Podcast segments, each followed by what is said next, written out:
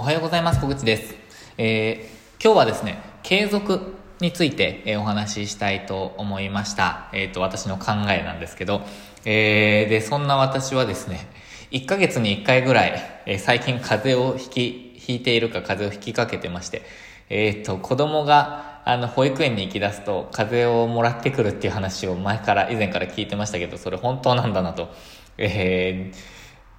体感しております。えー、今日もですね、ちょっと喉の調子が悪くてですね、えー、このまま悪化しなければいいんですけど、えー、ちょっと安静にしたいと思います。で、えっと、今日は継続について話したいと思います。で、継続が大事だっていうのはもう本当にですね、ひしひしと感じていまして、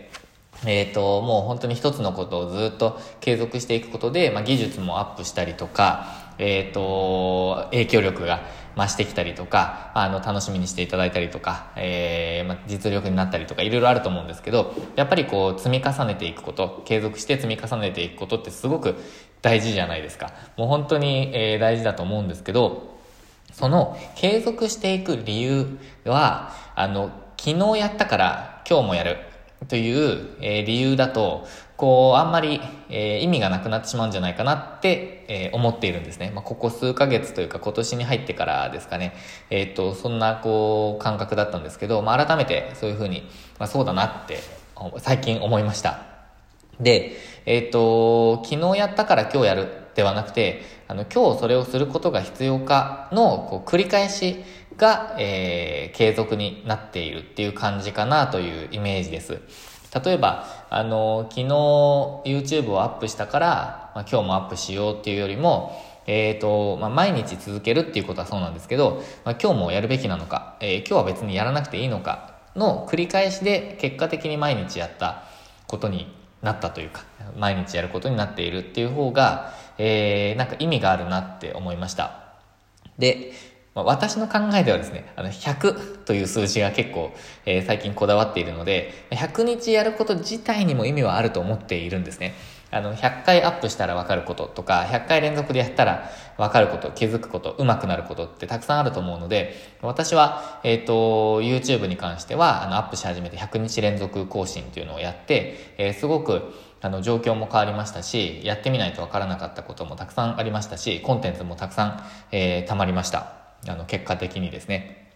で、100日で人生が変わるとも思っているので、私は何度か、あの、100日で、こう、ガラッと、こう、状況を変えるっていうことをやってきました。まあ、何度かというか、あの、ここ数年だと2回ですね。去年の、えっと、4月から100日で、えっと、移住と転職を、あの、終えて、で、その後、100日連続で YouTube をアップすることで、えっ、ー、と、田舎でレンタルスペースを運営するっていうことに出会い、そしてもうオープンをして、えー、まあ、黒字化もしてっていう風な状況まで持っていくことができました。で、今も実はあの次の100日の、えっ、ー、と、途中なんですけど、今の100日は何をしているかというと、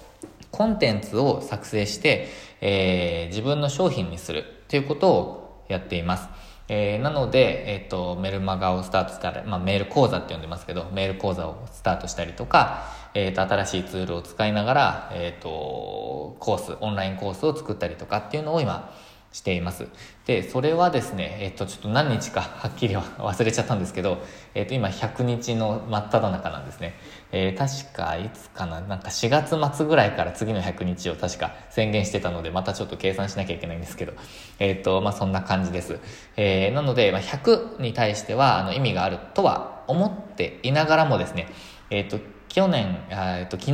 昨日やったからやっていくとか、まあ、先週もやったからこれやっていこうとか、まあ、今日も今週もやろうとか、じゃないっていうことをなんかこう最近感じていますと。なので、いつもやっていながら、あの、本当にそれは意味があるのかを考えて、もし、え今日やる意味がない、もう続ける意味がないと思ったら、99日目続けたとしてても100日目でやめるっていう決断ができるかどうかだと思うんですよね、まあ、私はタイプ的には100日目やってからやめると思うんですけど、まあ、でも、えー、そうだと思うんですよ。なんかこうこれを話してて思い出すのはあの毎回思い出すのはあの学さんですね。あの YouTube で発信したり、まあ、ブロガーの学さんですね。えっと学さんが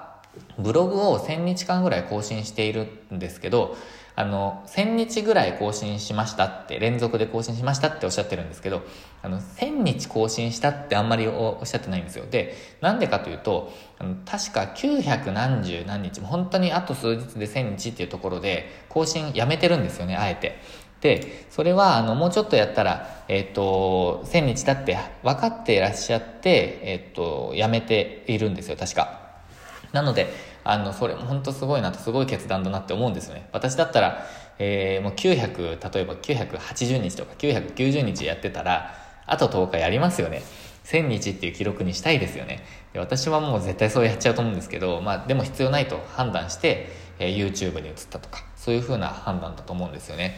で、それすごいなって思うんですよ。でも私もやっぱり昨日やったからを理由にせず、えー、今日必要だからということを、えー、繰り返していきたいなと判断の基準にしたいなって、えー、と思っています。ということで、今日はですね、継続の大切さはそうなんですけど、えー、継続の理由ですね、えー、本当にやること、やるべきことを継続していく。毎日の判断の繰り返しが、えー、結果的に継続になっていくっていうお話をしました。まあ、ちょっと難しい、私にとってはすごく難しいことなんですけど、まあ、100日連続が意味があるっていうことも思っているので、まあ、難しいんですけど、毎日、えー、今日これをするべきかを考えながら、えー、今日もやっていきたいと思います。ということで、今日も最後までご視聴いただきましてありがとうございました。今日もチャレンジできる一日にしていきましょう。